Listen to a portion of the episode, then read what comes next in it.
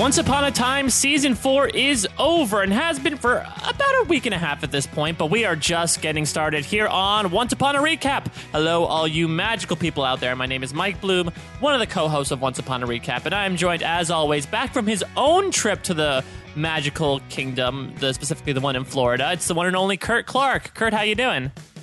I am doing grand. How are you? I'm good. So, how uh, can you sum up for the listeners quickly? How was your trip to your own, uh, your own realm, your own enchanted forest, if you will?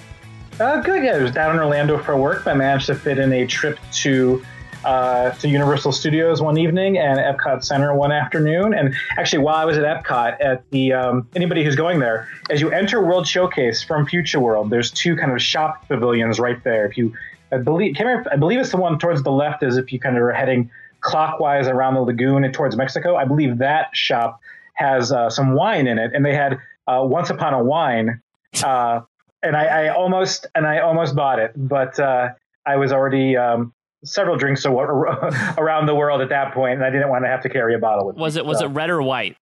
It was red. Okay, that makes sense. It's probably made from distilled apples or something. Yes, yeah, I don't think it was an apple wine, uh, but it says something about a like big bad red wine or something like that. But uh, oh, it, how, it, too soon to mourn Red's veritable loss from the show to, to, have that wine come out. I think she's just in the kitchen. She, she's she's been relegated from uh, you know front of house to. Uh, I guess no, that's more. That's more. Yeah, I guess front front of house is that more of a theater term or more of a cooking term? No, front of, front of house. I mean, front of house is a theater term, but front of house is also like okay. you could talk about it for like hosting.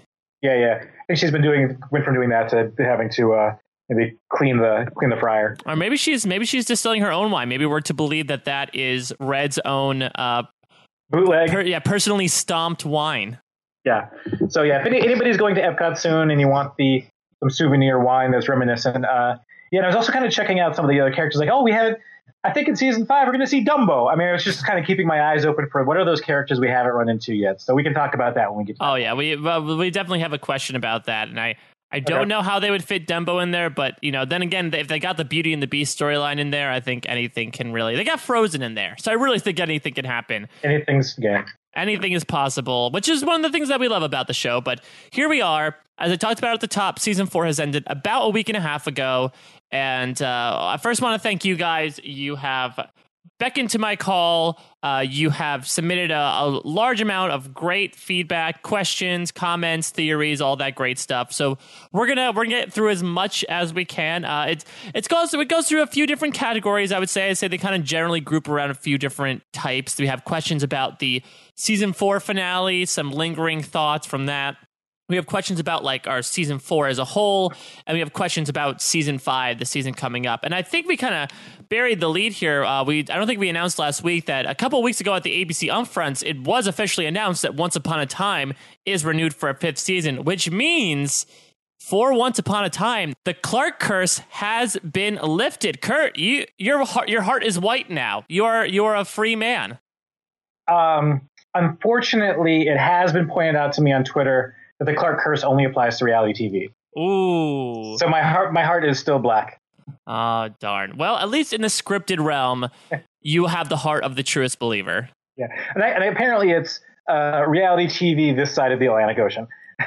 so any so anything? No, I guess doesn't uh big does Big Brother Australia count? Um, yeah, because that's technically still on the other side of the Atlantic Ocean, just way, way, way. If you're going the long way around. All right, so we, we, I think we've we've come to some more general guidelines. Uh, we got some rules set up for the for the Clark curse, but you know what? At least in this facet, the Clark curse has been invalidated, yeah. which is great. Uh, True Love's tweet or True Love's upfronts uh, helped purge the world of that. But it's great. We have at least one more season. I'm sure we're going to talk a lot about a what's coming up in that season and b whether this should or will be the last season. But let's let's rewind a little bit here. Let's put ourselves back in the mindset of the season four finale. Now i'm intrigued kurt. We're a week and a half out from the first time we viewed the finale and when we talked about it. Have your thoughts changed about it at all? Do you enjoy it more enjoy it less thinking about it once more? Um it, you know, it's it's hard for me to think about the finale without the context of what it means for season five. So, you know, as a whole, I don't think my thoughts have changed about it much. I mean, I enjoyed it. I wouldn't say that I like enjoy it less or enjoy it more. So I'm, I think I'm pretty steady. Um, but my thoughts about what it kind of means for season five may have shifted a little bit. How so? Well, I wasn't happy with it, and I wasn't I, how they decided to tee up season five. And I can't remember to what extent I alluded to this on the our, our last uh, our last show, but what I said like one of the things that specifically I like about Once Upon a Time is the introduction of new characters. So I was like really into this this back half of the season we got you know the, the trio of, of villainesses, um, and so I was and and I was hoping that we would get some sort of reveal that season five, the big you know potential new character slash you know uh, antagonist would be somebody that we hadn't thought of. Like maybe Jafar comes in, you know, he was in, in Wonderland, but maybe he comes in for this. And so I was kind of disappointed that it seems like the main uh, antagonist is going to be Emma. Whereas I would have preferred that it's somebody like some some new character is introduced. But upon reflection, I'm actually like, you know what? I'll see how I'm more open to it now than I was. I should be content that it looks like we're going to get uh, more information about the character of the sorcerer, which I'm sure we'll talk about. Um, so I'm a little bit more bullish now, and I was a little bit more bearish then. So bullish on the upswing. Uh, I'm looking forward to it more than I was. Yeah, I'm I'm more bullish as well. Uh, so much so that I would even posit that, in my opinion, I think that last season's finale is maybe one of the best episodes they've done in a long time. Uh, and it took me a while to really think about it and look back at it, but I, I just realized, and I don't know how much we even talked about this uh, last time we podcasted, was that th- this finale harkens back to so much stuff that we loved about season one. You know, it's it's putting them back in the in the forest. It's it's you know we, we're seeing these characters in new places for the first time, as if we're meeting them again for the first time. Uh, we have this whole idea of Henry kind of trying to make everyone believe uh, what they're supposed to be. Uh, and there's there's a lot of different recurring themes going on as well. Uh, I granted I don't know if the last 20 minutes really ties into that, but I thought the stuff in the Enchanted Forest, looking back on it, was actually a lot more fun than I initially thought. Maybe it was because once I kind of like forgave uh, a little bit of Henry's acting job, to be honest. Uh, I kind of looked at the bigger picture. I realized, like, oh, actually, that was a lot of fun. And it, you know, in considering how far we've come in these four seasons, where we started and where we are now, it's it's always really nice to go back to your roots and not in like a cheesy kind of way, like uh, like the final season of Glee might do. But I thought it was a really fun episode overall. And when you say uh, the last season's finale, do you mean season four or season three? Season four, I should say. Okay, Sorry. I'm, I'm, spe- I'm okay. speaking in the in the as if we're now in the nebulous realm between seasons four and five officially. The body's not even cold yet, and you're still calling it the last. Yeah, I'm. I'm, call- Sorry, I'm calling it right now. Time of death. Um, no, I, I I agree. It was. I think we even talked about this quite a bit last time. Was that it was very well structured. Um, and I again, and I think I compared it. We, both compared that you're looking at season three, and we are getting this theme now where you know the last two episodes are going to tee up. You, the last two episodes are going to act a little bit like a self-contained episode. We got that again here, where instead of going, well, I guess you know, it was kind of time travel again to some extent like they did at the end of season three. Uh, except this time it was, I think, a lot bigger, a lot more grand, and a lot more well structured. And I think because in season three's finale, when you just had, you know, Hook and Emma going back in time, whereas everybody else was in modern times, you kind of got the sense that it was all going to be wrapped up nicely, and then somehow by the end of it, they were going to be back in modern times. Whereas here, I had a strong sense that they it was all going to be wrapped up, but I wasn't as certain that it was actually going to get all tied up by the end of the two hours. And I don't think I realized that until I reflected upon it like a few days after the finale aired. Mm-hmm.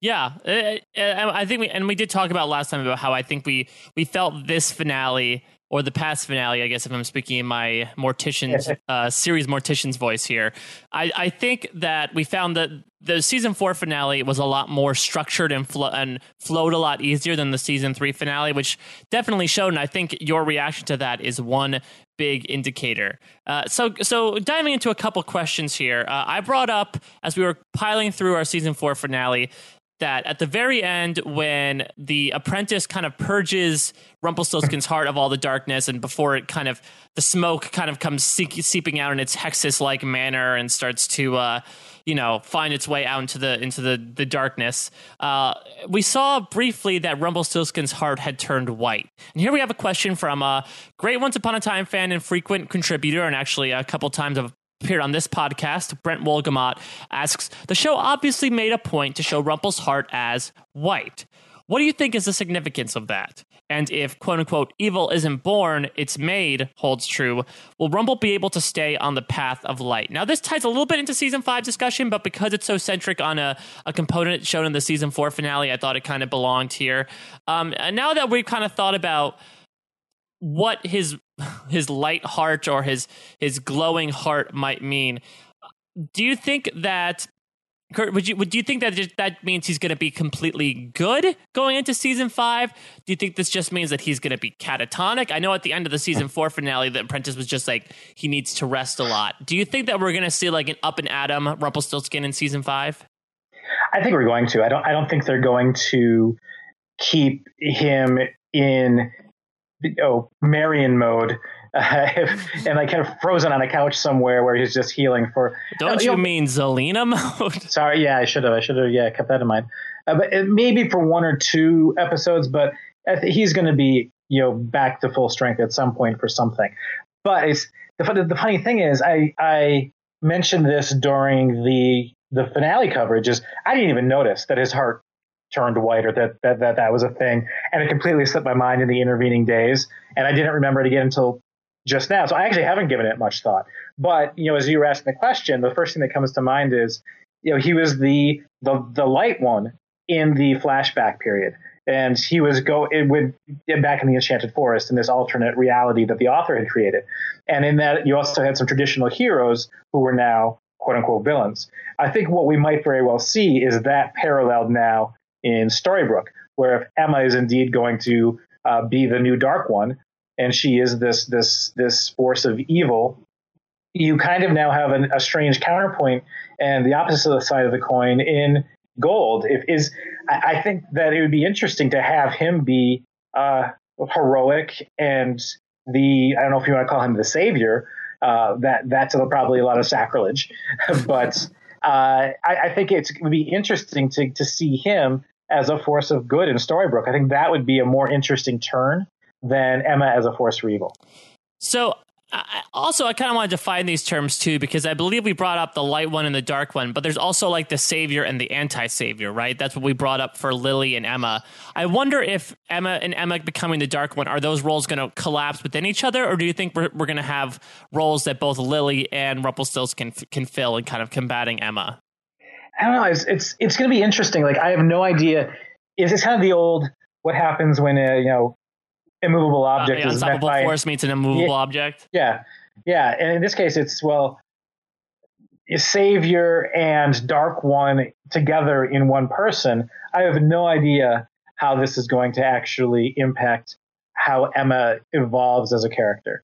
Um, I I try not to think too much about the anti-savior, uh, and yeah, I, I, don't. That's I think that's the big question. I think that we could see the emergence of a light one potentially in gold. That's a possibility, um, but I don't know what role if Lily is indeed an anti-savior, and I, I don't necessarily believe that she is. Uh, I think that she's going to be overshadowed by the savior being a dark one now. Well, so she, just, well I think Lily's going to be on Daddy Dragon Hunt for the majority of the yes. season anyway. Yes, yes, she is. I, I just realized this too, Kurt. Weren't Rumpelstiltskin's powers associated with being the Dark One? So therefore, if he isn't the Dark One, does he still have those magical powers? Well, I think it depends on the, uh, you know, maybe because you can never, no one's ever really truly been purged of the darkness without, without dying. Without dying. Maybe that's how a light one is created. So maybe there's st- maybe there's still power in there, but it's just now for the force of good. I'm not sure, but you're but you're right. I mean, we haven't like we haven't seen a in the traditional storyline a light one. Uh, and maybe this is the emergence of one. Maybe to become a light one, you actually have to have the darkness purged from you as the dark one. Uh, I, I, don't know. It'll be interesting to see that, but that's a that's a good catch. Yeah, Rumpelstiltskin is literally embodying the darkness just before the dawn. Then. Yeah, yeah. They they create a new position in the company, and he's going to try out this new title. It's it's never done been done before. Wow, corporate's making a lot of great decisions here. Really, really big go getters in Once Upon a Time season five. Yeah, they're restructuring uh, uh, in uh, in Storybrooke. Wow, that sorcerer. He really he's really bringing in some nouveau ideas here. Yeah, yeah, yeah. He's great at PowerPoint, I hear. So let's field a Regina question here, and this is from Cat Smith. And I'll I'll warn you, Kurt, you may want to get the whiteboard out because it's it's a pretty long question, so you may want to take some notes as you move along. But let's dive in. Here we go. So we see alternate Regina exiled and living in the forest in Isaac's book, which I wouldn't consider to be a happy ending. And we also get the Regina fangirl asking Isaac if Regina will get her happy ending in the sequel. The premise of Isaac's book is that the villains get happy endings and the heroes get shafted. So my question is, does the fact that Regina didn't get a writ- get written a happy ending, never mind the alternative ending with the Robin Hood wedding, does it conclusively prove that Regina has done enough to be considered a hero now? Emma seems to think so, as she didn't want the darkness to infect Regina and undo all the, her hard work at redemption. Or does the superfan wanting Regina to get a happy ending indicate that Regina can still be considered a villain, but perhaps not in the same tier as she might once might have been if she's not bad enough to warrant an A plot in Isaac's book? So there's a lot to extrapolate there, Kurt, but I guess I'll try to boil it down to one key question. Looking back on Regina, both, you know, in this story arc the past few weeks and the entire season as a whole, has Regina become a hero? Oh, well, I think we learned also from the finale that you know, it's not a black and white, you know, issue. It's not, it's, it's not a dark one, light one. It's not a dark and dark and dark one and light one issue. I mean, even you know, you know, Snow White and uh, sorry, at that point, Mary Margaret and David, you know, they talked about how you know Mary Margaret had this like, this blotch on her heart, but it's it's something that's kind of it doesn't really detract necessarily from her her heroicness. Um, I don't, I don't know. I'm not sure if we're supposed to walk away from Once Upon a Time with the message that yes, there are heroes and villains, and that's cut and dry, or you know what, it's a lot more nuanced than that. It's a lot more shades of gray. The the way that I kind of look at the book is the author wrote the story that Gold wanted him to, and whether you're a hero or a villain, if you are against Gold, you aren't necessarily going to get helped out in the book. Really, the only quote unquote villains that got happy endings in the book were Gold and Zelena to some extent. Yeah. Even though the marriage ended up kind of falling apart at the very, very end or whatever.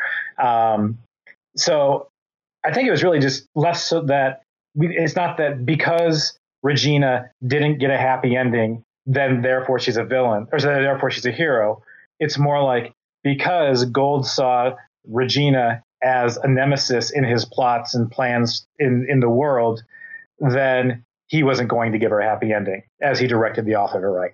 Yeah, we have to remember that Gold is the one that basically directed Isaac to write all this stuff. So basically, we're reviewing whoever become who we're reviewing the, this alternate timeline from Gold's sort of warped point of view. And I think I think definitely making Regina this kind of, I guess, uh, would you call her an anti-hero, Kurt?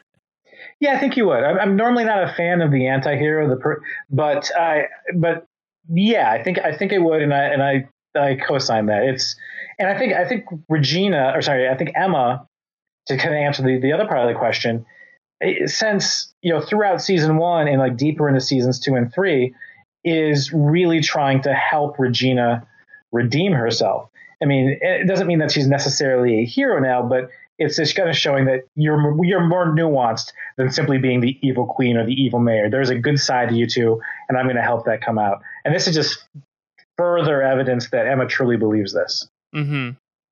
Yeah, I I definitely agree with that. Do you do you go back going back to Cat's point? Do you feel that there are multiple like strata or layers to villains? Do we have like big bad villains and then sort of you know sort of middle tier villains and then lesser villains? Um, you know, I, I subscribe more to the video game approach where there's boss levels, but then there's mini bosses. um, like you know before before you beat Doctor Wily and Mega Man, you have to go up against Cutman and Electro Man and whatever. Um, but I I don't know if it's if it's tears as much as like again shades of gray. It, there's there's nuances, and it's I think you know maybe maybe as you move along that spectrum, uh, you you have some of this completely evil. Uh, if you want to say that the true dark one is is like that, but as you move away from that that end of the spectrum, it's not that you're. It's, are you less evil, or are you, are you just getting more good in you? So that's that's I think more of the way to look at it. It's just if someone's a lower tier villain, it just might also mean that they're a higher tier hero than the other villains. Yeah, I would almost compare it to like there's a big ball of evil and it's sort of like a heliocentric solar system of characters around it where some characters are closer to that big ball of evil and some are further away uh, and I would I would say Regina has has slowly moved away uh, though she's been kind of moving away for like the past few, few seasons. Uh, yeah. Arguably, you could say that. I mean, obviously, the spell of shattered sights changed things a little bit. You know, she had those couple of moments when you know she was really violent with uh, Marion slash Zelena and you know when she when she showed those kind of scary moments uh, this season there was that little bit i rem- remember when we were trying to figure out like wait a minute did she act is she actually still working for the heroes or did she actually turn uh, but i'd say for the most part again especially now that she has robin hood and she's fine uh, she's she's moved farther away from that from that sun of evil. Uh, though I do wonder what her role then will be coming up here? Since I'm, I'm assuming if everyone's going to try to work together to help purge Emma of this darkness, what what sort of role she's going to play in that? Yeah, I think I think we have to remember again, like in I think one I think that one of the overarching messages of Once Upon a Time is in books it's a lot easier to have a black and white world of heroes and villains. I mean, in fact, that was I mean that was the name of the the book that that Gold had Isaac write. But in the real world, in Storybrooke, in the rest of the world, it's not that simple. And everybody can do good and do bad. And it's you know, it's behaviors what you decide to do. That's maybe the the good or the evil thing, but people can change. It's a lot more fluid than that. Yeah, very much so. Let's segue here into our talk about season four as a whole. Now, I know it has really seemed like ages, but Kurt, there was a full season four, uh, not just the the eleven slash twelve episodes of the latter half. Remember, there was a whole Frozen thing too. Do you remember Frozen, Kurt? You remember Ingrid? Keep talking, Mike Bloom.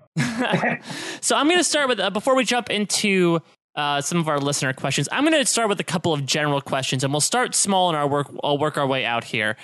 Kurt, what did you think about the latter half of season four in general? I really liked it. Um, it's again, and, my thing is new characters. I really liked the Maleficent, who wasn't necessarily new, but you know Ursula, who was you know ninety nine percent new, uh, and and Cruella, who was completely new.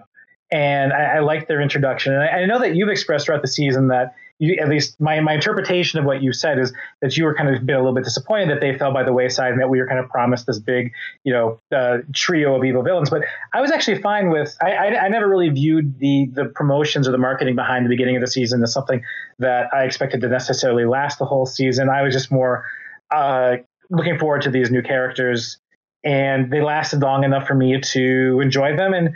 And I was fine that they kind of that it actually ended up filtering out. I would have loved to have seen more Cruella, but I think I was happy with the backstory that we got of her. Um, and I think it was actually quite a bold move to have her die in the show, uh, which is actually something that's quite rare in, in, in Once Upon a Time. Um, given given that Zelena still alive, D- dead for now. Remember, if dead, if, yes. I think we can now say if it happened to Zelena, it can happen to anybody. Yeah, except as you know, except Neal apparently. Except, yeah, that's true. I forget. Yeah, he was he was the big one. Uh, except that Cruella's powers are a lot more strictly defined than Zelena's. Um, and then, like, unless she la- unless as she was falling, she called together a gaggle of squirrels to cushion her fall, and so she could just lay there uh, after plummeting off the cliff. Yeah, actually, um, um, I, I, I saw an article online that actually traced uh, the the sound that Cruella was making as she fell off the cliff, and she prom- she prominently yelled "squirrels." Oh yeah. That's uh, I'm just I'm just quoting the articles, Kurt. Okay, okay. So uh, yeah, no, I I'm pretty sure she she's gone, but um, I like I did like this back half of the season more than I liked the front half of the season, and that was only um, because I wasn't a huge Frozen fan. Yeah, see, I'm I'm gonna have to take the other the other uh, point of view here, and uh, we can kind of segue into our talk about you know comparing the first half of the season to the second. Again, I'll say I think the the second half to the season had a much stronger finish than the first half, even though the first half had those really really great emotional scenes with you know Regina having to say goodbye to Robin Hood at the town line, and then Belle sending Rumpelstiltskin over the town line. Those were a lot of fun. I would say that to, for me, the first half of the season was just more well done, to be honest, in the second half. I mean, I'll echo what you said. I've brought up multiple times, and I don't want to sound too much like a, a, broken record, much like the one that Henry found in the shop when everyone disappeared. But I mean, it's it's it just bothers me that they not even the marketing materials that they they really set up like. You know, the form of Once Upon a Time is okay, these are the big bats, and they're going to be the big bats throughout the season. They've done that with Peter Pan. They did it with Zelena. They did it with Frozen. They're going to do it here, except they don't. Um, I think there were a lot of great components in the latter half of the season. I really liked this theme, again, as I don't want to sound like a broken record here, but I really enjoyed this theme of Shades of Grey, which we brought up before, about how they keep talking about like heroes and villains, but you find out that heroes do bad things to make a good product, and villains might actually be heroic, but have, you know, they might be set by the course of fate to do bad things by default. So I really enjoyed that theme. I agree with you. I love the Cruella stuff. Sometimes it's just fun to know a person is bad just because they're bad. It, you know, once upon a time, we so often get these tragic backstories of characters, and we didn't necessarily get that with Cruella, and that was fine. The other stuff was interesting. Uh, I, and I, you know, obviously uh, talking about the finale, I liked what it culminated in, and I think it was a fun way to kind of talk about the mythology. Again, I would just say I think that the sum of its parts is kind of greater than the whole, if that makes sense. I think its individual components are a lot of fun, but when you kind of put it all together, it seems a little shaky. Whereas I think while the Frozen stuff, granted, I think everyone was kind of rolling their eyes to begin with at the idea of having to tie in the Frozen stuff. I think they did a pretty good job explaining things and, you know, tying a good amount of the ensemble in. I know we didn't get any Mary Margaret or David, uh, but they got their own little stuff in this second half. And I thought, you know, Ingrid was one of the best villains the show has ever seen. Uh, and you know, Elizabeth Mitchell did a fantastic job playing her. And I think there it was like very. It was very a lot more simple and straightforward. You know, you had like three basic plot lines throughout the season, and that was it. And I, I personally enjoyed that more than the kind of twistiness, convoluted spaghetti that was the second half of the season. And see, I like pasta. Um, it and for me, and, and I do think the the first half was probably structured better from a story, but I think just in terms of like the characters I enjoyed watching, and even it got into levels of ridiculousness. I did enjoy the. That's I think one of the reasons I enjoyed the second half uh, more. But which which did you enjoy less? um, petulant Emma towards her parents in the second half, or uh, Elsa continually, you know, telling people that she just wants to find her sister and then running off to look for her sister at random points during the first half.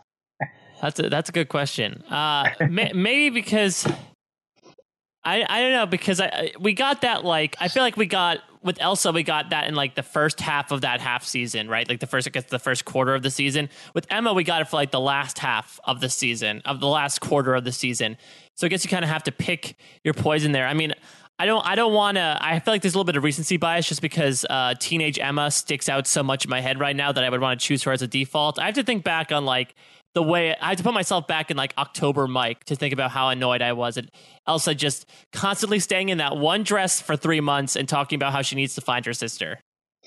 Yeah, it, I, I, I think for me, I was much more annoyed by Emma's up anger at her parents, um, but it, I mean, just but it got to the point of kind of you know satirical ridiculousness in, in that I was looking forward to every time that they would cross paths to see if she was still in a snotty mood. Yeah, to have to have the, the three of them in the same scene just to see how Emma reacts to it. Yeah, always always something to look forward to. So then, Kurt, how can we compare season season four to the rest? Now, I'll give you two options here. You can either rank the four seasons one, two, three, four, or you can do like one, two, 3A, 3B, 4A, and 4B. Since like oh, the since like the since like three three and four have like they're pretty much like four seasons in their own right. Oh, yeah, they are. Um, I think I would have to rank season one first. Yeah, I agree with that. As, I, think, I think as as frustrated as we were at the time with them like doing nothing for so long and us just kind of yelling at the TV saying like figure out who you are. I think looking back on it, they they took their time a lot and they they built out such rich characterizations of the entire town that I think granted where we looking back from where we are now, I think it was a luxury that we uh didn't we did we didn't know what we had till it's gone. Right. Um I think I might even have to put season 2 second. Just oh, because interesting. Just because honestly, I don't remember a lot of season two. Greg, I really... Greg and Tamara, Lacey. um, oh, now you put it that way. Lacey, Kurt. Well, Lacey. well, Lacey was only in like a few episodes, and Greg and Tamara weren't. Te- well, no, you know what? Um, I actually liked Greg and Tamara. Uh, and we and yeesh, gosh, I, am still going to go season two because it was it, it, it followed from season one. It kind of it, it it it didn't start feeling like let's chop the season in half. Let's try to make a cohesive whole season. Um, I would then have to go season uh, 3B, 4B, 4A, 3A. Yeah, I would probably do something similar actually because uh, I think there were a, a, some good portions of season two. I think they were still trying to figure things out. Hence why in season three they stuck to the. I think we, we what we figured out was that seasons three and four have kind of stuck to the strict semester like uh, plot threads, whereas like season two seemed to focus focus as more of like a trimester thing. When it was like first it was you know Mary Margaret and Emma in the Enchanted Forest, and then it was Cora came out and did stuff, and then it was Greg and Tamara. Uh, so, but I'd still enjoy I enjoy a lot of facets of season two. Um, I would probably, I might, I'm juggling between like 3B and 4A personally. Uh, but either way, I would go I, those two and then probably 4B and then 3A is last. No, no offense to those of you that love the uh, the Neverland arc out there, but if you if you listen to Kurt and I cover season three, you know we are not fans of it. It's a beautiful world because we can all have different opinions, right, Mike Bloom? Exactly. That's what makes the world go round. it's a small world after all. Uh, uh, did you go on that when you went down? Uh, I did not go to Magic Kingdom. I just had one, one evening, one one afternoon and evening. So I only I only hit Epcot. Well, you actually probably experienced the real life version of It's a Small World then, because you literally That's went true. around the world in an evening. Yes, yes. I wa- my my feet are still sore. So let's jump into some listener questions here about season four. Uh, we have a few questions from a, a great listener he wrote in SMY247. SMY writes After four seasons of Once Upon a Time, has the series jumped the shark or does it still captivate your interest? Hmm. Similar to Lost, would the show benefit from determining an endpoint to the series, uh, bringing the series to closure with a large overarching storyline? Or do you see the show jumping from half season to half season arcs until the show gets canceled? And I'll, I'll sort of uh, loop in another question similar to this from Becky that says Now that Emma is the Dark Swan, is it time for ABC to send an end date for Once Upon a Time? Are there other big stories they can tell once Emma becomes the savior again, or will it just be more of the same? I don't really want the show to end, but it's hard to keep the stories new and interesting after four years and multiple villains and curses. So they're both kind of asking the same question here, Kurt. Let's let's try to put on our forecaster hats here. Do you feel that Once Upon a Time is starting to run out of steam? You know what? As as long as I don't I don't I don't feel like it quite has yet. Um, I think once what there's always going to be things in the Disney franchise and in just general story franchises for for them to follow through on. And so I think at this point they they're cruising along, but I don't think they're accelerating, but I also don't see them slowing down necessarily. Mm-hmm. So you think that they're just kind of like at a cruising altitude? Like there's nothing that's really gonna there's really you, you might not there's nothing that's really gonna like heighten them and build them up to huge acclaim. There's nothing that's really gonna bring them down. They're sort of riding the average. Yeah, I, I can't see them doing something that that ends up being earth shattering in the upcoming seasons. But I also don't I don't necessarily see it being the final season.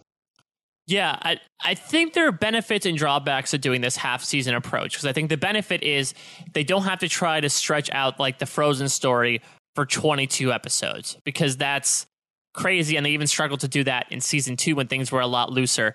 But that being said, I think it causes for a lot more uh, of like a headache almost. I don't want to use the term headache, but it seems I think sometimes viewers are very like, "Wow, that was a lot." I, I'm okay if I'm if I'm without a little Once Upon a Time for a little bit, just because it's a little bit of whiplash in terms of they're throwing so much at you because they only have to squeeze it into 11 episodes.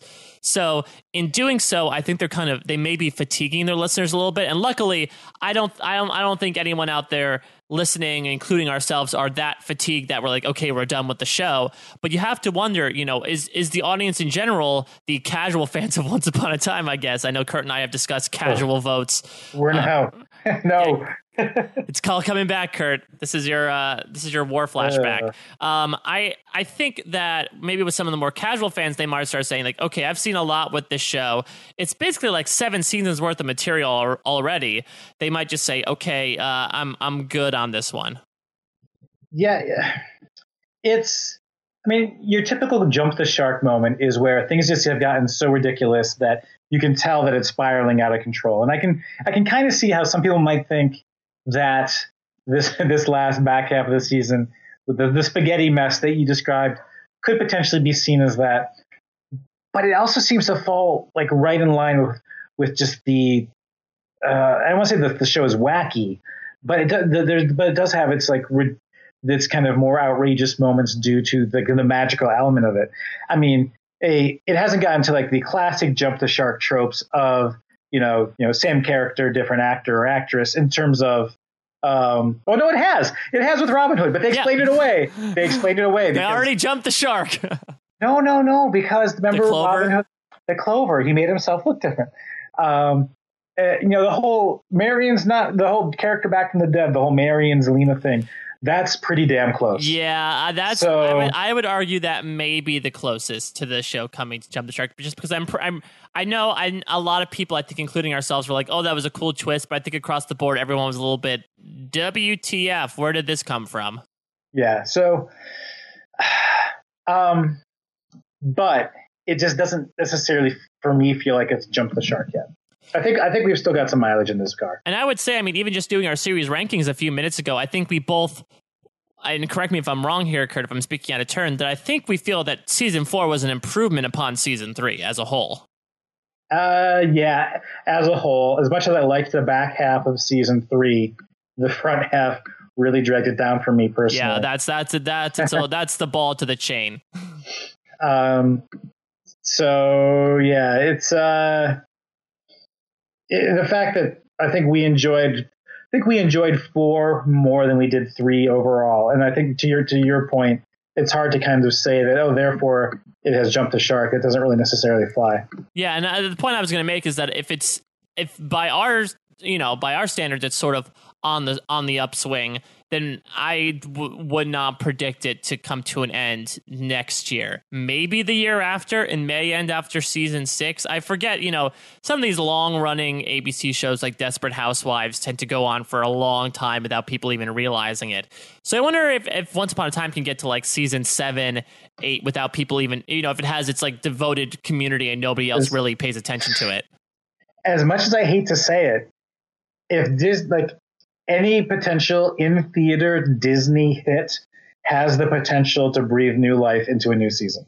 Even is there going to be an Inside Out themed season of Once Upon a Time? Uh, to, or Tomorrowland, or, uh, they, or they, go to they go to Disney World in the next season of Once Upon a Time.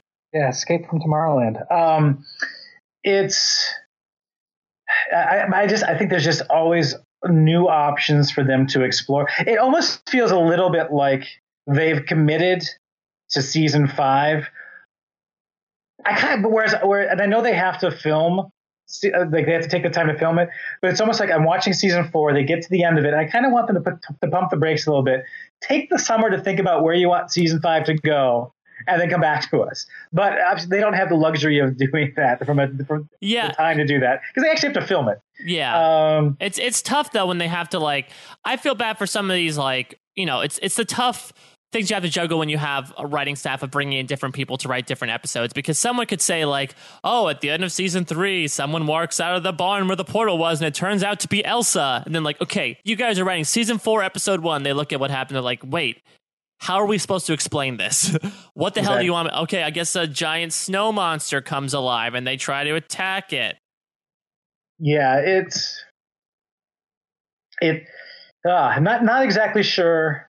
Like I said, not sure where they're going to go, but they have plenty of places they could go, and it's it's like they're they're not lacking of source material. And the fact that they're not trying to necessarily create a a long journey of a storyline like Lost, it very it's not it's not episodic like a you know Law and Order sort of thing. But they, like we we point out, it's you, you kind of have a self-contained book in every semester. Uh, so I, I think as long if they kind of keep sticking to that approach and they figure what it's worked, they have a lot of ways they could go. It just depends on how long they keep the interest of the the public, and I think that that interest is going to be there for a while. I, I would say that the fan community for Once Upon a Time is not unlike the fan community for Survivor a little bit in terms of I think it had a huge uh, critical praise when it started, and then it kind of dropped off, and now it has its very dedicated, hardcore group of fans that will follow the show to the ends of the earth. And I think the producers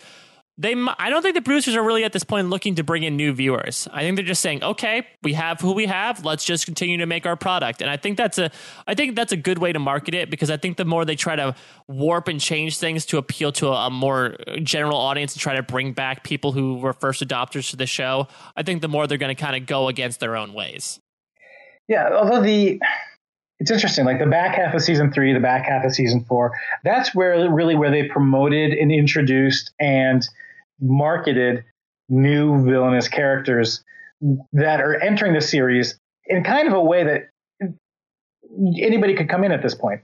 With Zelena, I remember them kind of promoting her uh, on, on, TV, and that and I it almost it almost brought me back back when when that was actually airing. And even now, they you know they were really pushing Cruella and Ursula and, and Maleficent, and I think maybe those sorts of things are the things that they could do to get in new viewers. And that's, I think, one of the interesting choices by having Emma be the villain is it doesn't mean anything when to somebody who's not watching the show.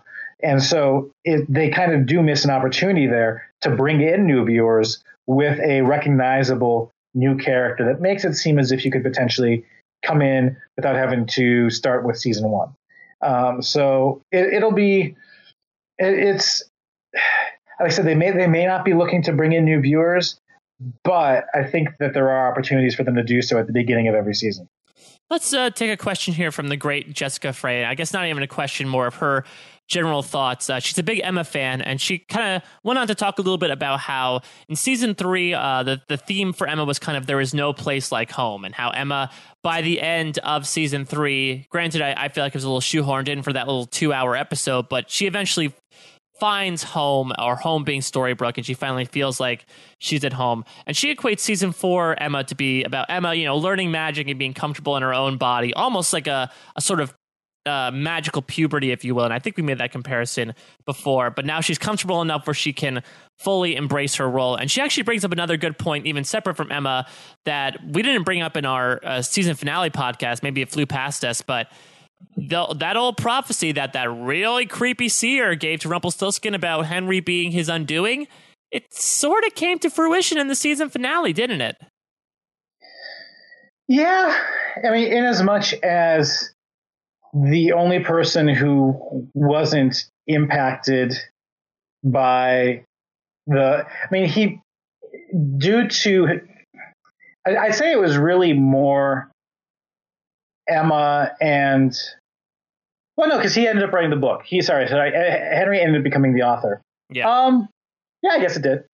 Yeah, I just I thought that was yeah. interesting, and I don't even know if the writers intended it because I'm I'm I still think yeah. there's a larger purpose behind the whole Henry will be your undoing thing. But I think it's interesting that like maybe maybe Gold will think like okay I'm off the hook now. This is what that's what he meant, right? And then Henry will do a much worse thing that's literally his undoing. Yeah, because technically, uh, his undoing, well, no, technically he hasn't been undone. If unless it was talking about undoing his uh, reign as the Dark One, then he was kind of his own undoing because it was through all of his actions that his heart became black. Or technically, it was the uh, Sorcerer's Apprentice's was, was the Sorcerer's Apprentice was his undoing because he was the one that purged the darkness from his heart. So I mean, there's lots of different ways to to look at it, but I, I can I, I, kind of agree that I don't think that the authors necessarily uh, thought back to that prophecy as they were penning the the closing episodes to the, this this season, but it was kind of a happy coincidence that Henry was a major contributor to at least Gold's uh, darkness being purged from his heart. Okay, Kurt, you brought up Henry as the author, and that segues perfectly into another question from SMY247.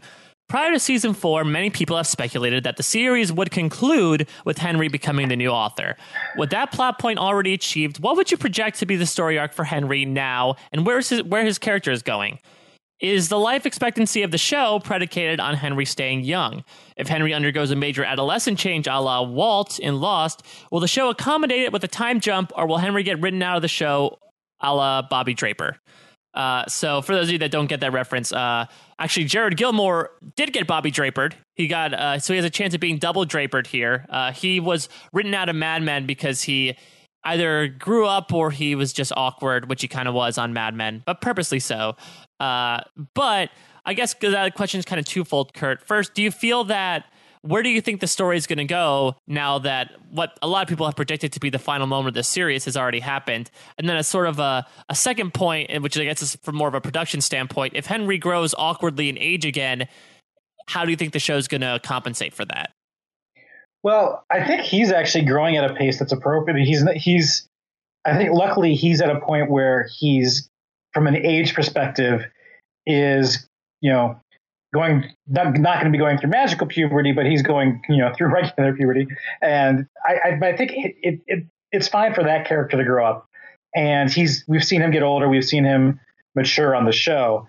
I think that as he be, you know goes into his late teens, I think it's actually perfectly fine for him to can remain a character on the show. He can finally he, he, can drive now. You know, he, he had some good practicing there, driving out of town yeah. to show off those Polaroids. Yeah, I mean, it was obviously with, with Bobby Draper, like you're kind of kind of keep him young, and and I think even with with with Walt a little bit, but I don't think there's any danger in the Henry character aging. Um, I, I everybody else in the show is also aging, and and I, I think he's at a point where it's going to be a little bit more graceful, and even if he does kind of you know shoot up a foot or well, or, I'm just gonna say I hope he's I, I'm hoping he's through puberty at this point because he, if he's still going through puberty, he's going to be like seven feet tall. He's already, he's taller than, he's almost as tall as Lana Parrilla at this point, and he's what, like 15? Yeah, it's. I think, I think that he can get. I think he can can can continue to age on the show, and his character is. There's no reason why the character can't age along with the the actor. Yes, the um, next season of Once Upon a Time will feel the magical character of the human ladder, played by Jared Gilmore will now in, in terms of, are people were people predicting that the Henry being the author would end the series or the season? I think that uh, according to S- SMY, they said that, I guess people have theorized for a while that Henry becoming the new author would be the series finale. Um, you know, I'm I'm curious. Well, obviously, obviously, it isn't. Um, the I mean, I'm not like trying to like you know shut down the question, but I think I mean that's so that didn't happen, but he did become the author. Where does that end up going? Now, it's I know. It's interesting because I think that it, it kind of left that status a little bit unclear at the end because although Henry broke the pen, uh, I think you know he's he's still the author. He really just kind of destroyed the magic abilities of changing the story. And again, I still go back to what we were talking about in the finale coverage, where, you know, if you don't want the author to have the power to change the stories, then don't give the author the power to change the stories. Um, because you know all the other authors like Walt Disney and William Shakespeare, they didn't change the stories. It was their job and their role uh, as storytellers to spread the stories and yeah, to tell stories. That's so, what they do. Yeah, and so I don't think that just because Henry broke the magic quill, uh, that he is necessarily relieved of his author duties. So I'm interested to see, as one of the things going into season five, is how those responsibilities evolve. Does he does he start writing books? Does he do anything, or did he actually give up the mantle and it, and and by doing that and which doesn't necessarily make sense to me yeah that's i like again, like there always has to be a dark one. I feel like there always has to be an author. I I feel like it, even yeah. even though he broke the pen, the position just doesn't go into the ethos. And I feel like there's going to be a moment in season five A where the characters are going to turn to Henry and be like, "Well, if you kept the pen, you could have written this evil character out anyway." Yeah, I think that. I mean, if he did break the pen and is no longer the author, then my assumption is that the the sorcerer's apprentice then goes out and finds the next author. Um, so I'm, I'm just not entirely sure where this is going to go. And that's one of the things I look forward to for season five. Yeah, I, I think that speaking towards uh, the initial question of where's Henry's story arc going to go, I think because Emma is the dark one, I think he's going to be one of the main people at the forefront of the let's you know let's uh, let's purge my mother of this darkness you know, let's perform the, the exorcism here. I guess he'll be the young priest. Uh, I, I think that yeah, I, I think that his his relationship with his mother is gonna be more focused on because again, that really wasn't talked about this season at all. I feel like Emma was doing her own stuff, figuring out who she was. Uh, I feel like the her and Henry stuff was really more season one. Yeah, and it's and Henry's kind of at the point where he's comfortable having two mommies. Yeah, and and and it's the point where it's awkward where when he it, it seems kind of forced when he refers to both Regina and Emma as mom. Every time, every time he says, "No, I understand, mom," it just doesn't sound right coming out of his mouth. Yeah, four four seasons slash like what feels like seven seasons, and it still doesn't sound right. Yeah. So let's, I mean, we're talking season five. Let's segue into some season five specific questions here. I'll start with one from Katie, Katie Higginbotham. She says, considering the finale pointed to next season's main story arc being around Miss Black Swan, what other non-core characters do you think will be introduced and in what capacity? So this is kind of what you were alluding to before, Kurt, with your uh, your Dumbo prediction. So you spent some time down in the Magic Kingdom. Coming back here, do you have any predictions of you know characters that will probably be brought in, like you said before, for this one story arc? They might be Disney related. They might be associated with other p- works of literature, as we saw from Doctor Frankenstein. But could, do you have any predictions for characters that we might see in this first half of season five? I, I don't um, the just because the the genre is so broad, it could be anybody, and I and I purposely avoid casting spoilers like so and so cast as so and so. I'm like, oh, I wish I hadn't seen that. So it like obviously Dumbo not a prediction, although it would be awesome. Um,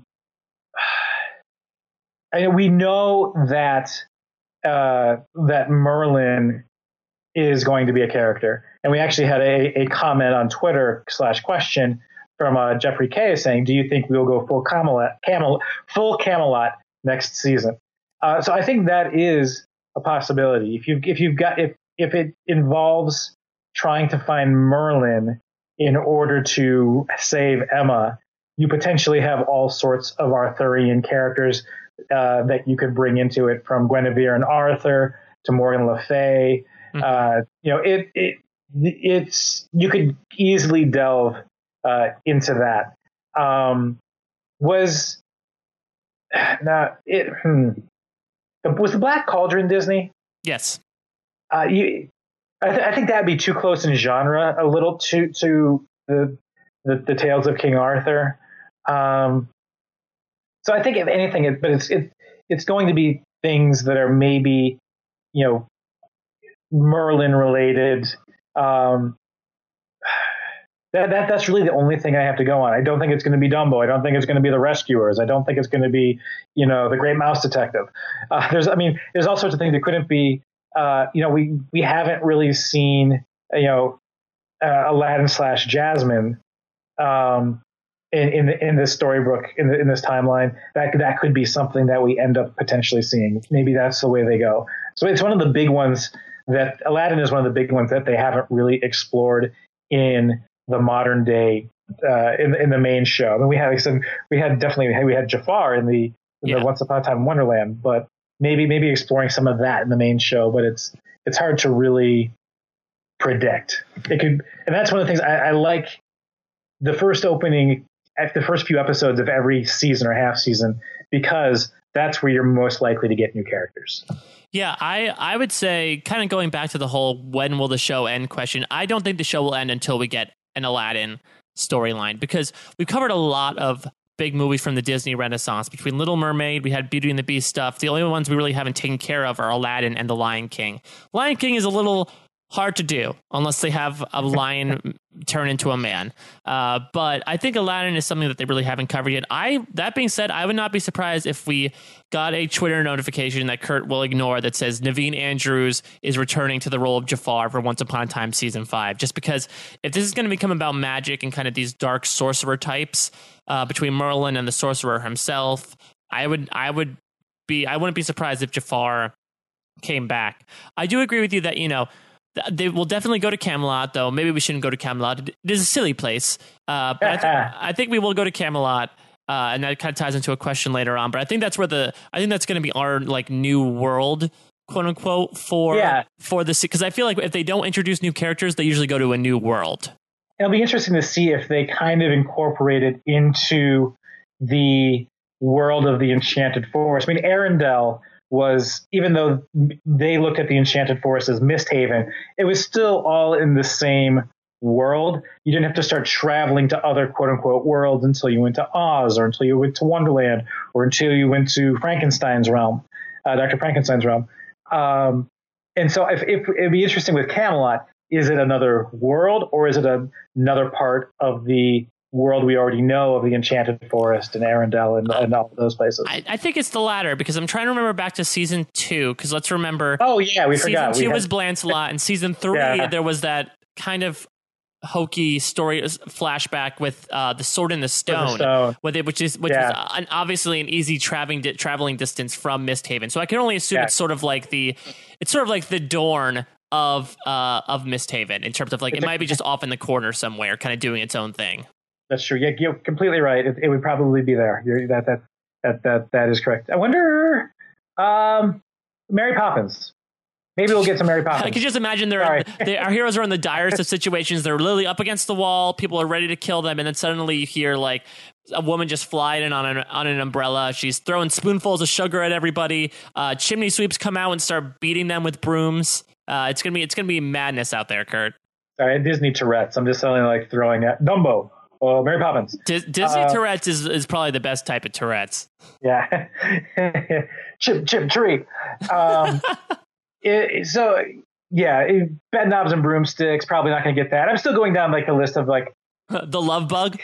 yeah. we can, Well, you know what? At one point, I did think that uh, we were going. I remember one of the, the opening credit shots, we did have Emma's beetle uh, kind of driving through that that that scene of the forest that they have during the credits and honking. I was like, are we getting a Herbie the Love Bug tie-in? Oh, um, that that would be the jump the shark moment. it, it, very well might be. I mean, a really honestly, that's probably the easiest one to incorporate because because there's uh, a bug already in the there's show. already a bug. Something happens where where it gets imbued with magical life, and the moment you do that, the moment just like Cruella's car kind of drove itself, uh, or at least was or maybe it was driven remotely by by Cruella. If, this, if that ever happened to Emma's, you know, yellow bug, suddenly boom, it's Herbie.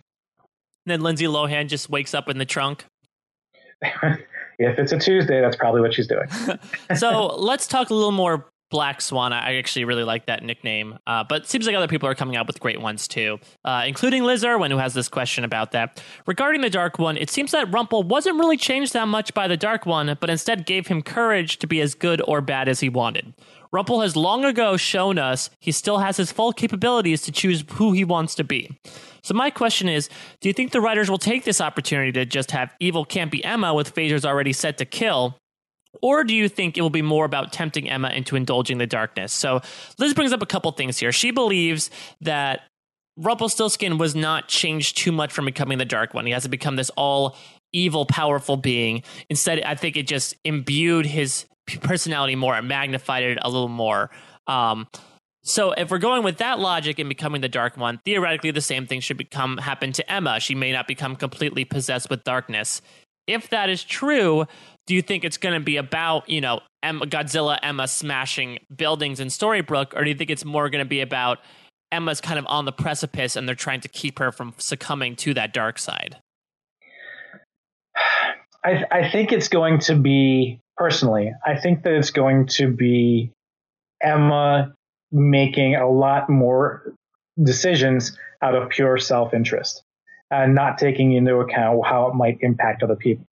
I mean, we saw that everything that Gold did was driven to was was kind of fueled by this desire for power, and he chose to get so that the, that power was pure selfishness in terms of his drive.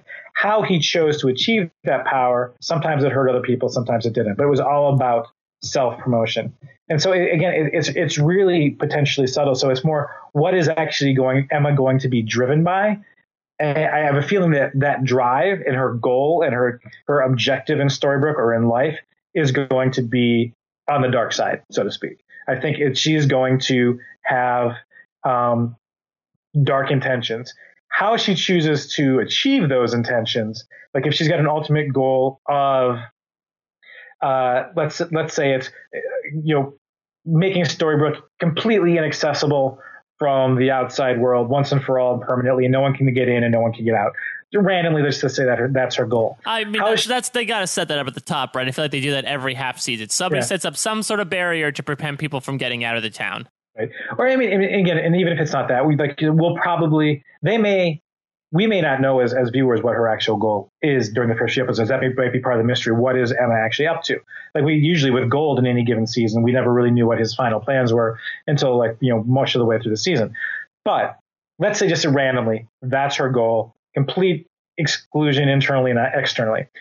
How she chooses to get there, the means by which she chooses to achieve that, are, are, are, where her decisions are going to be. So I think she's going to have a dark objective and a dark goal um, and and dark intentions, but the path that she chooses to achieve that goal is going to be a series of choices that she's going to have an internal battle. Like, do I screw over this person, this person, this person, or do I maybe make it a little bit tougher for myself?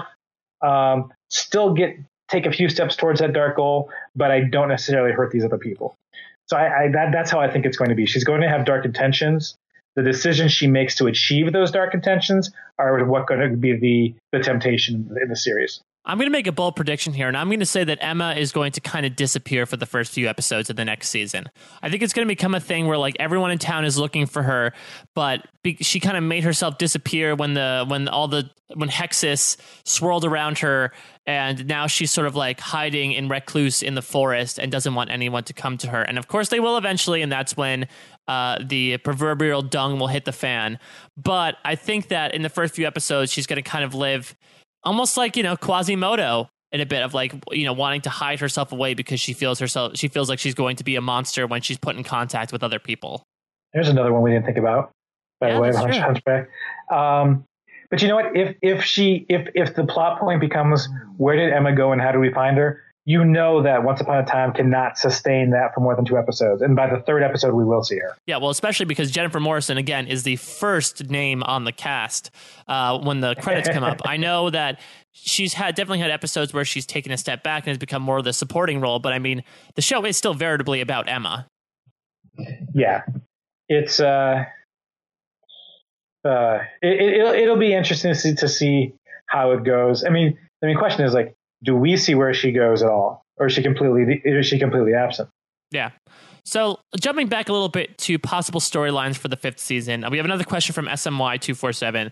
With King Arthur and Camelot appearing to be thematically prop uh, to be, appearing to be thematic property slash background for season five, do you think the show producers and writers will make a permanent transition towards more standard fairy tales and folklore? Has the historical Disney property been exhausted, or will the next Dis- hit Disney movie switch the themes and storylines back to it a la Frozen? I think we kind of answered the second question already, but I'm intrigued, Kurt. Can you think of any like Frankensteinian uh, classic literature that could be associated and brought in for a Once Upon a Time story arc? I mean, there are lots of you you you kind of got you know several different things. There's very few original Disney movies. I mean, almost everything was a pre-existing story or fairy tale in some form or manner. Not everything, but damn near everything: Snow White, Cinderella, Sleeping Beauty. I mean, all, you know, Beauty and the Beast, The Little Mermaid. You know, whether it was the Brothers Grimm or Hans Christian Andersen, lots of the properties existed before Disney did something with them, and there are there are obviously exceptions. Um, to that point, there are still a lot of you know classic fairy tales that uh, have not been touched or explored by Disney. That's one route it could go, and things like uh, the Princess and the Pea, for mm-hmm. example.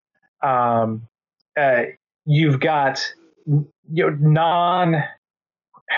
You've, you've got things that actually had a, a very very strong life of their own prior to Disney getting their hands on them, like knights like the, the Arthurian legends. You know, they, Disney made the Sword in the Stone, uh, so they they have you know some history with with that as well.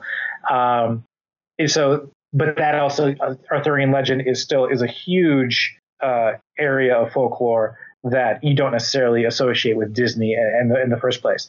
And then you've got things like you're talking about that you brought up with with, with Frankenstein. Um, I'm trying to think. I mean, you potentially you could potentially dabble and into uh, you know Greek and Norse mythology. Mm. Um, I mean, with Norse mythology, you get a little bit into like Thor yeah. and some of the Marvel stuff, so you may want to stay away from that.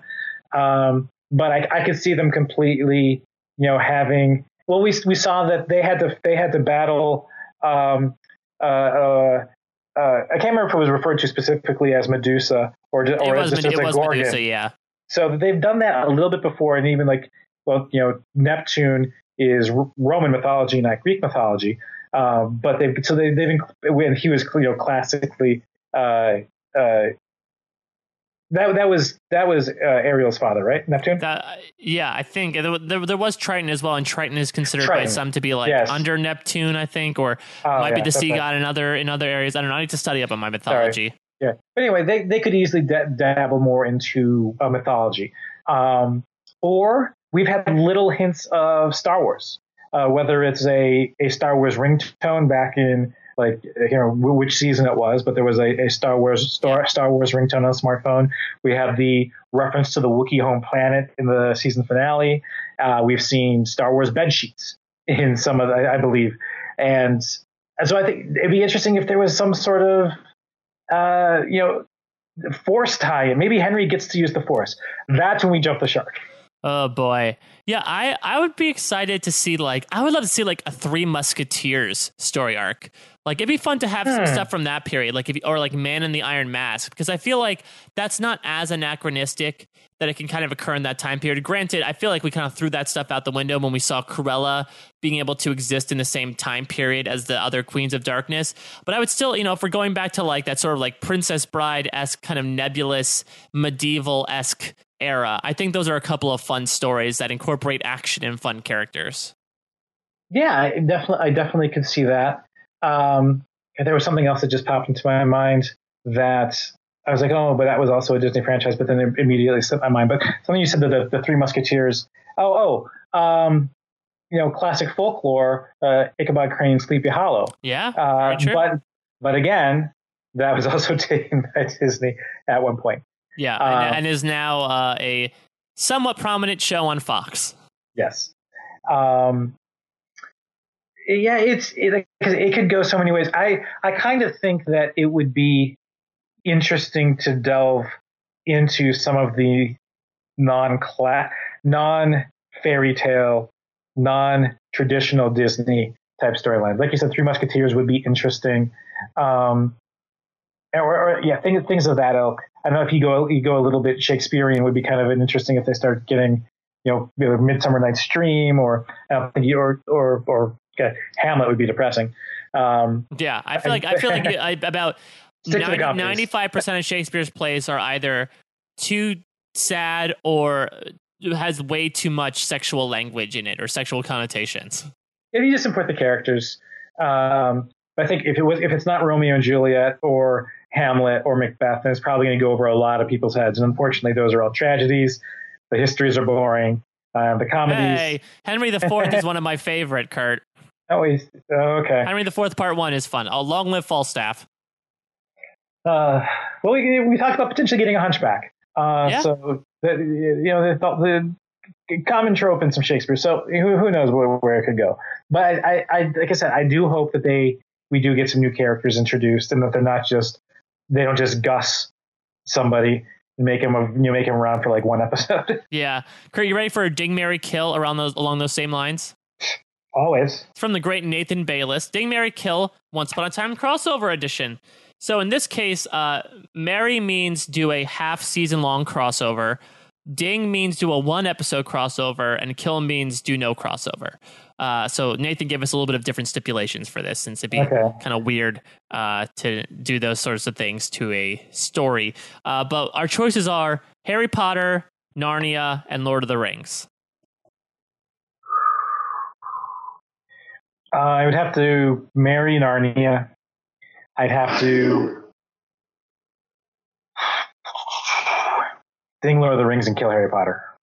Ooh, yeah, I'm. I'm- Only 'cause of the of the three, I I mean, I, I I went to Universal Studios two days ago, and I we you know I went to Diagon Alley. I bought way too much Ravenclaw swag for myself, so I'm a huge Harry Potter fan.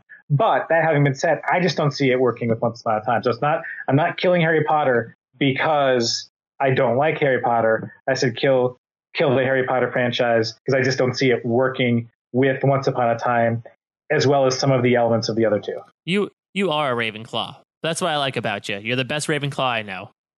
Uh, maybe am I the only one you know? You no, my my fiance is actually a bit of a Ravenclaw. I mean, So you like me better than your fiance? No. You just said that, Mike Bloom. no, no, don't tell her. Uh, no, and I'm I'm saying that as a a, a pretty pretty big Hufflepuff. Uh, if Okay. I'm not a Hufflepuff, I'm like a Fred and George esque Gryffindor. You're gonna go all Neville Longbottom on us. Hey, you know what? Neville Longbottom got hot. He started posing in magazines. So you know what? I'm I'm I'll be happy to take that path. That's what I was referring to. Are you gonna start posing in magazines? Yeah, well, you know what? Crack open your next edition of uh, National Geographic for Kids, and you might see a familiar face. Oh no. Uh, so I guess I'll go with mine. Yeah, I'm torn because I love the Harry Potter franchise, but at the same time, and I don't mean to disparage Once Upon a Time here. I, uh, I, I don't necessarily want to uh, give it like a half season story arc because I kind of I don't want the, these characters messing with them. You know, I don't want like Rumpelstiltskin to show up to show up with Professor Professor Snape, even though that defies all sort of canonical logic. But I feel like it would kind of like sully the image a little bit. Not that it sullied any other stories, and again, those come off as non-canonical. But I would I would be fine dinging Harry Potter just to see how it would happen for one episode. I'll marry Lord of the Rings because I think, especially if you cross it over with the Enchanted Forest stuff, again, it all takes place in the same sort of nebulous medieval era uh, time period. So I think that would go really well. And plus, I mean, come on, Gimli, son of Gloin with the with the dwarves, that's pretty incredible stuff. Uh, and so I'm going to kill Narnia. Uh, I don't have a problem with Narnia, but I think Disney has, has already had its time with Narnia. We have enough kid actors on the show. I think we're good. See, whereas I think that there's already such a huge, rich tapestry of stories for Lord of the Rings and Harry Potter.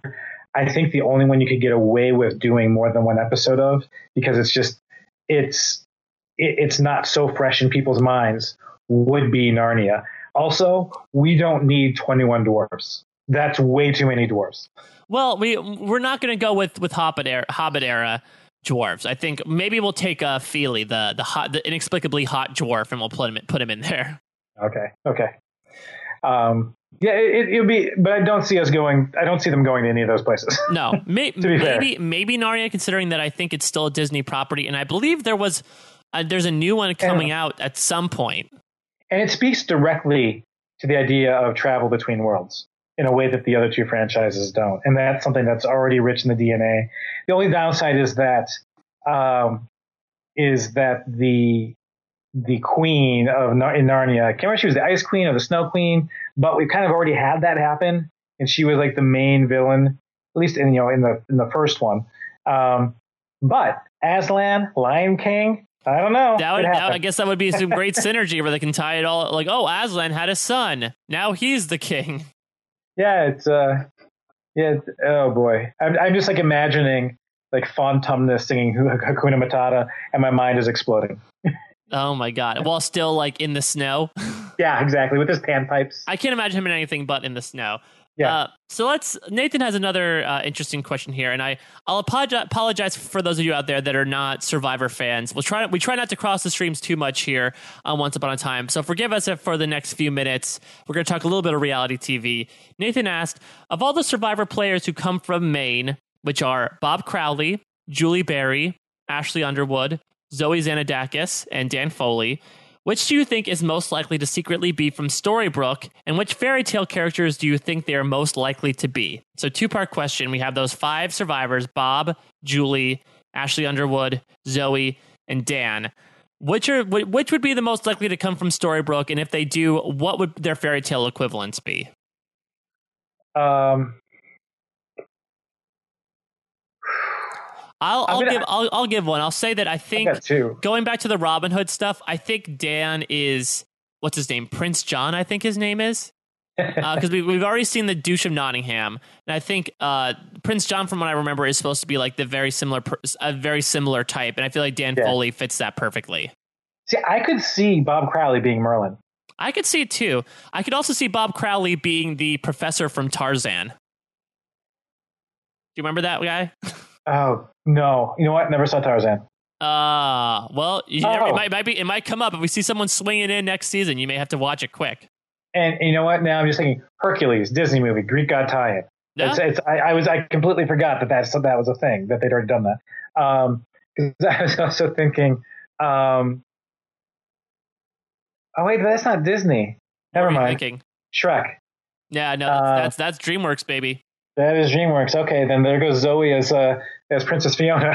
Um, I would. I, how dare you? She works hard and she plays hard. Um, Princess Fiona. I could see. I could see Zoe being like, if they do some more Cinderella stuff, I could see her being like a wicked stepsister. Uh, but actually, the really nice one that makes necklaces for everyone. I could see if we going along with the Hercules theme, I could see Julie Berry being like Meg from Hercules. Yeah, there you go. I was trying to think like who's kind of like the one of the tougher uh, Disney quote unquote princesses. Um, oh, so sorry, Pocahontas. Haven't seen that yet. Um, uh, yeah, it could be, it could be. Um, and so that kind of is everybody. We had, who haven't we talked about? Uh, Ashley Uh, Underwood, I would Ashley say Underwood. let's. Uh, if I wish they had not had Gaston in the fairy tale world, because I would say let's make Boston Rob Gaston and make like Andrea, Natalie Tenerelli, and Ashley Underwood the three like silly girls. I think their names are the three blonde girls that follow around Gaston and swoon over him. There you go. That that would have been great. All right, so Kurt, we're at we're at a listener questions. Do you have any sort of final thoughts Yeah. about this season of Once Upon a Time? The thing I am actually looking forward to the most in season five is exploring the question of who's Lily's father. Who's the dragon baby daddy? That's what I'm interested in finding out. Um, You- you- why why don't we all watch several episodes of Maury to mentally prepare ourselves for the story arc? yeah, and I know that like there. Um, let me quickly pull up Twitter here because I remember I was I was thinking about this the other day, and it was yeah Barry Wallace on Twitter uh, suggested that uh, Elliot from Pete's Dragon might be Lily's father, which I thought was quite hilarious. Elliot was the the titular dragon. In Yeah, I was gonna say. Dragon. So, it, would it would it still be a, would it still be a giant two D dragon though? Because that's the only way I would go for it. If it's if it's just That a giant two D dragon in the middle of this real world. there's a flashback sequence where it's like this full CGI Maleficent dragon, and then this 2D like cartoony. dopey- That might be the moment it jumps the shark that would be yeah. or jumps the dragon. So I mean, I, I, so I mean the fact that um, and it's and it's kind of funny and it's slightly jump the sharky. The fact that Maleficent doesn't know who Lily's father is because he was just a dragon and he looked like every other dragon. Uh, so she didn't know what, what, what does that human- even mean? How many dragons exist in this world that like they're like, oh, it it can't like But- even if it was like one of three, I think those are pretty good odds. It's not like there are even- like fifty dragons that exist in the world.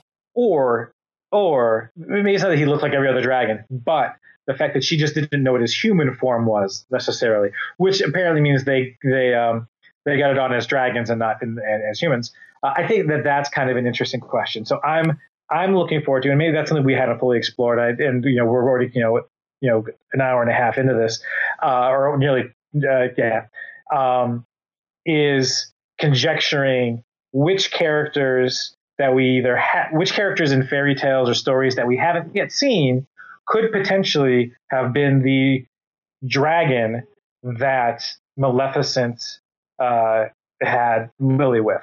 So that's something I'm actually I'm actually most interested in in that side story for season five. I'm really a. I think we again we mentioned this in the the last podcast we did, but I think Emma becoming the Dark One is such a game changer for so many reasons.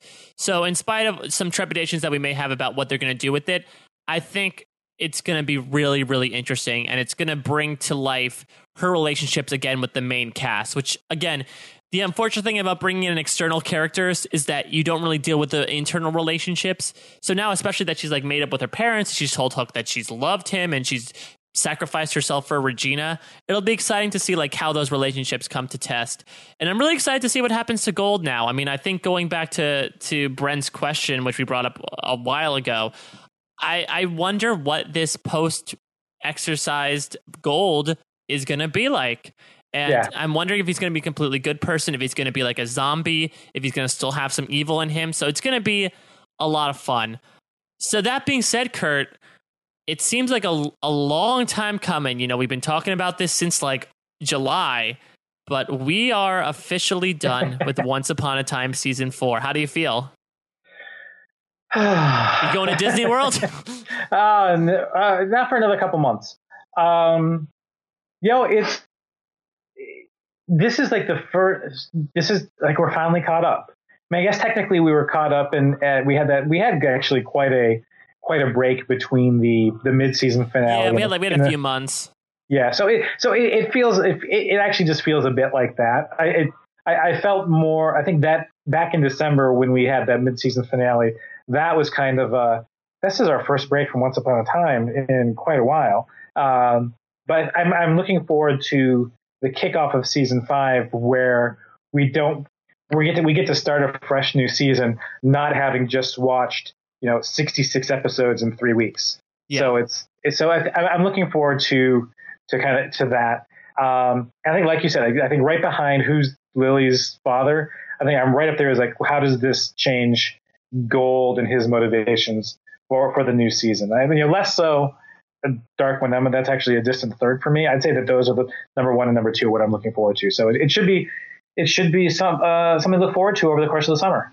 Yeah. So, Kurt, speaking of the summer, uh, why don't you give out your Twitter handle and then let the audience know exactly where people can find you over the summer and what you are working on in the Rob Has a Planet atmosphere? Uh, well, I am still at Kurt Clark on Twitter. Uh, and myself and Mark Solera, Don's Bread on Twitter. Uh, we are we have actually been started covering Big Brother UK already. It kicked off just this past uh, just this past two Tuesdays ago, and we've done we did a launch night coverage, we did a week one coverage, and we kind of cover the week's events because it, it airs every single day. Uh, we we over the weekends we cover everything that happened up through Friday of that week, and that goes for about I believe 11 weeks. So we're doing that, and then I think there's like a month long break, and then it gets into Celebrity Big Brother UK, and hopefully I'll be back with Mallory Baisley uh, to to cover that. And if not her, then I will find somebody. But yeah, Big Brother UK International. The Clark curse has actually not kicked that off yet, so that's that's that's a good thing. I feel like Big Brother UK is also one of those shows where there are no shades of gray. There are clear heroes and villains as perceived by the audience. Yes. Um, Get Rumble still, out. Get Rumble out. It's still early enough where uh, you're you're figuring that out a little bit. Um, in fact, like tomorrow is the first uh, actual live eviction from the show in terms of somebody getting voted out. Uh, but it, it, should be interesting. It's it's been a good time. It's a, again, it's a bit different. It's a lot different than Big Brother US, and it's quite different from Big Brother Canada.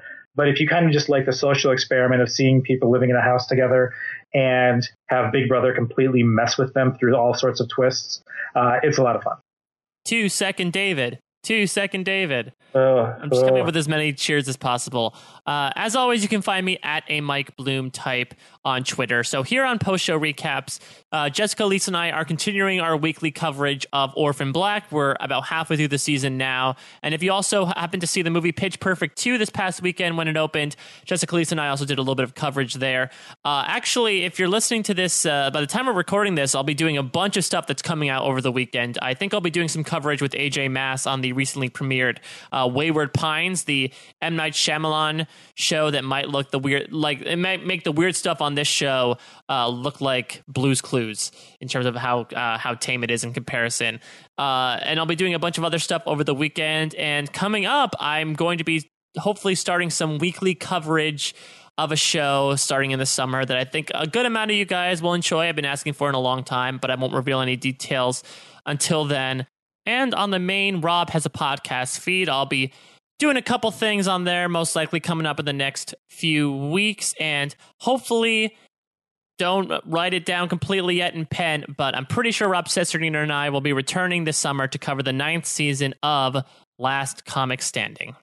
But Kurt, this is this is the last time we're we're gonna podcast probably until the fall. Uh, thank you, thank you for I'll say on air. Thank you so much for for doing this with me. Oh, thank you for having me along on this ride. It's yeah, and I, and I do really want to sincerely thank our listening audience as well. I think I speak on behalf of Kurt and myself when I say that when we were talking about this over the summer, I don't know how sure we all we were that we'd actually get a crowd to listen to this uh, that were devoted to Once Upon a Time. I think there were a handful of RHAP patrons that we knew that that that watched the show, but we weren't even sure if they were going to listen to podcasts about it. And what we have grown is a is a nice little community, a, a slowly growing beanstalk of a, of a community that has culminated in lots of great feedback. Uh, you guys have already always been so receptive on social media, talking to us, really getting the conversation going. Uh, so from the bottom of my heart, uh, my white heart, hopefully, I don't know how evil I feel today. Uh, thank you guys, really thank you a lot. And that this makes me so much more excited for what's to come in season five. I know we'll be taking a bit of a three month break, but hey, we have all these episodes. So if you happen to be listening to this for the first time and you haven't listened to any of our previous podcasts, you have a lot of catching up to do. Uh, and for a fun game, hey, why don't you watch rewatch season four and listen to the podcast and see how wrong yeah. we were about certain things? This is this, honestly, this is a strange place for you to start. People who are just listening to this for the first time. I'll, I'm Mike, and this is Kurt. Nice to meet you out there. Uh, so to finish things off for the season, Kurt, do we have a final hashtag to give to the people who have made it this far through the feedback show? Uh, I got a couple. Um, I, I, think Disney Tourette's might be too tough to spell, so I, I had it narrowed down to uh, Dragon Baby Daddy and Magical Puberty, which is actually a safe hashtag. I looked it up. Oh, let's let's go with magical puberty then, because let's let's snatch onto that uh, before it gets taken for some reason over the summer. Who knows? Sci-fi has weird fo- programming out there. Uh, so yeah, let's go with hashtag magical puberty. Uh, make sure you're, you're you're locked in for post show recaps in general. We might be ending, but there's still great coverage of Game of Thrones going on, as well as the Orphan Black, as I mentioned before. And uh, SNL is having a very similar show to this coming up next week. So if you're a fan of SNL, check that out as well. But again thank you guys so much for tuning in this season. You've made it such a joy. Thank you, Kurt, for being such a fantastic co host. Hashtag magical puberty. If you've made it all the way through, we will see you guys in September. Take care, everyone. Bye bye.